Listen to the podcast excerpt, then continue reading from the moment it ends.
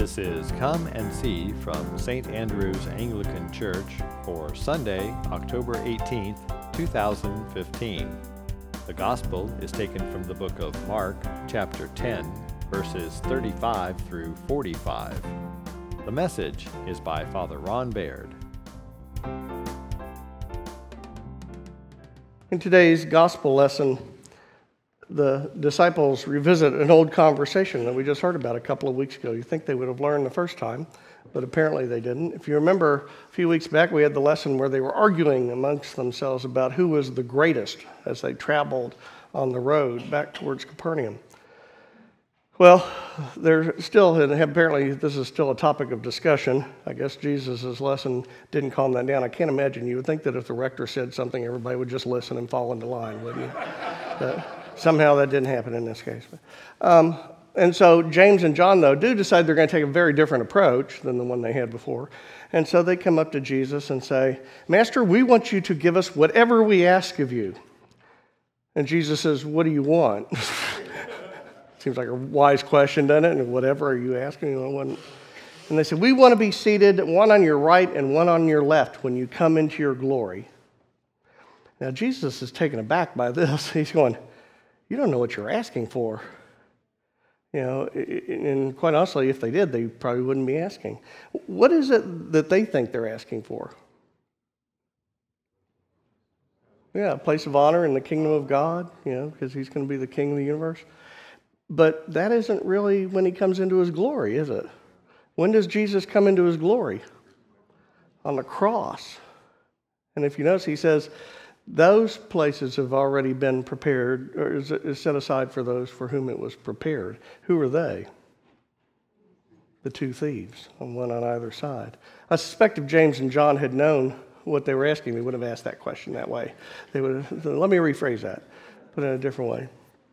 And so Jesus uses this again as an opportunity to teach them about humility. I think humility is probably the cardinal virtue um, that most Christians struggle with. Um, it, it's the one we need the most and the one that, the one that we seem to be uh, the least inclined towards. Because it really requires us to not care what other people think. And that's hard. You know, he tells the disciples that you know, the Gentiles in the Gentile world, their masters lorded over them. Well, here we are 2,000 years later. Things haven't changed much, have they? you know, they might have changed titles or whatever. Now they're CEOs or, um, you know, bosses or whatever. But, you know, too often the, the people lord it over us, you know, all too often. You know, and that's really not what Jesus says makes you great. He says, in order to be the greatest of all, you must be the slave of all. Imagine what a very different world that would look like. We've seen some pictures of that in the world. It does happen from time to time that a human being actually gets there. I know it's one that I've struggled with in my life. Um, I think I'm better at than I used to be. Don't think I'm quite perfect yet, but I'm still working on it. But, but there are some people who I look to, um, one of which is St. Francis of Assisi. St. Francis, you know, was a wealthy young man. He was very good looking and very popular with the ladies um, was invited to all the right parties. His father was trying to set him up to be a knight of the sorts, and he was going to have a great life. And then all of a sudden he heard God and say, Give away everything you have to the poor and follow me. And so anytime anybody would give him anything, he would give it away. Drove his father crazy. His father finally disowned him for it. But he never thought of himself as important. As a matter of fact, he always talked about himself as the poor brother. I don't know if you realize this or not. Did you know Francis was never ordained? You know, we always assume if they're saints, they had to be ordained, right? Because regular people can't possibly be a saint. I mean, but he was never ordained. And yet, popes ended up going to him for advice. That's how impressive he was. And even in more modern times, we've seen examples of people. Mother Teresa comes to mind as someone who, you know, always is serving and somehow or other becomes great by not being very great at all. And she certainly matched it in lots of ways, didn't it? I mean, she was sort of um, small in stature, too.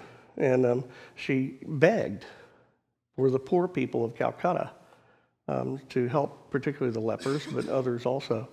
You know, all the poor people there. I remember one time she got a lot of uh, negative publicity because um, there was, they found out that the mafia was giving her money to help the poor.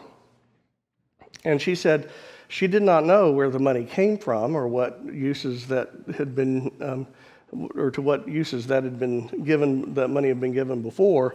But he knew, they, she knew that now it was being used for a holy purpose, which was to help the poor. So she didn't really care. Um, and nobody ever said anything after that, which kind of amazing. But another very humble kind of figure in our life who we admire greatly because of the fact that she um, wasn't very great at all. You know, she never did great things or lorded it over anybody. I think it's one of the reasons why uh, Pope uh, Francis is so popular um, in both uh, Catholic Church and in, in, the Protestant world, is because he, he's not like what we think of with popes. You know, we think of popes with their red slippers and their ermine capes and, you know, the whole bit. And this is the guy who um, goes and pays his hotel bill when he gets elected in person because he thinks that's what you should do. He's the guy that calls up his newspaper person and says, I'm not going to be there anymore. Did y'all hear about this? Called him on the phone. Said, This is Pope Francis. I just want to let you know that I'm not going to be uh, taking the paper anymore. I'm sorry. And uh, the person didn't believe it was him. yeah, surely the Pope wouldn't call me to tell me he was canceling the paper, but that was his responsibility. Why would he give it to someone else? You know, and, and I think that people admire that sort of being willing to, to not think so highly of yourself. And so in this lesson, Jesus is challenging all of us to strive to be more humble.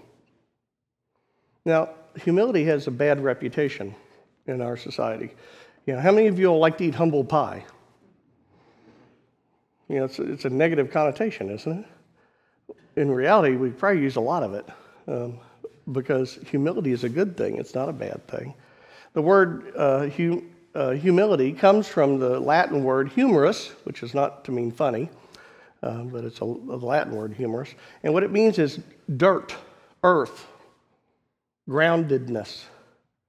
It means knowing who you really are.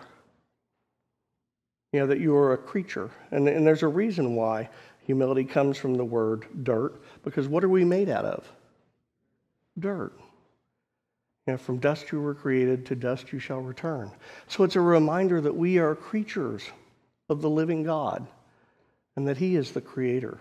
And that anything that we do that is great is only to His glory because He enabled us to do it.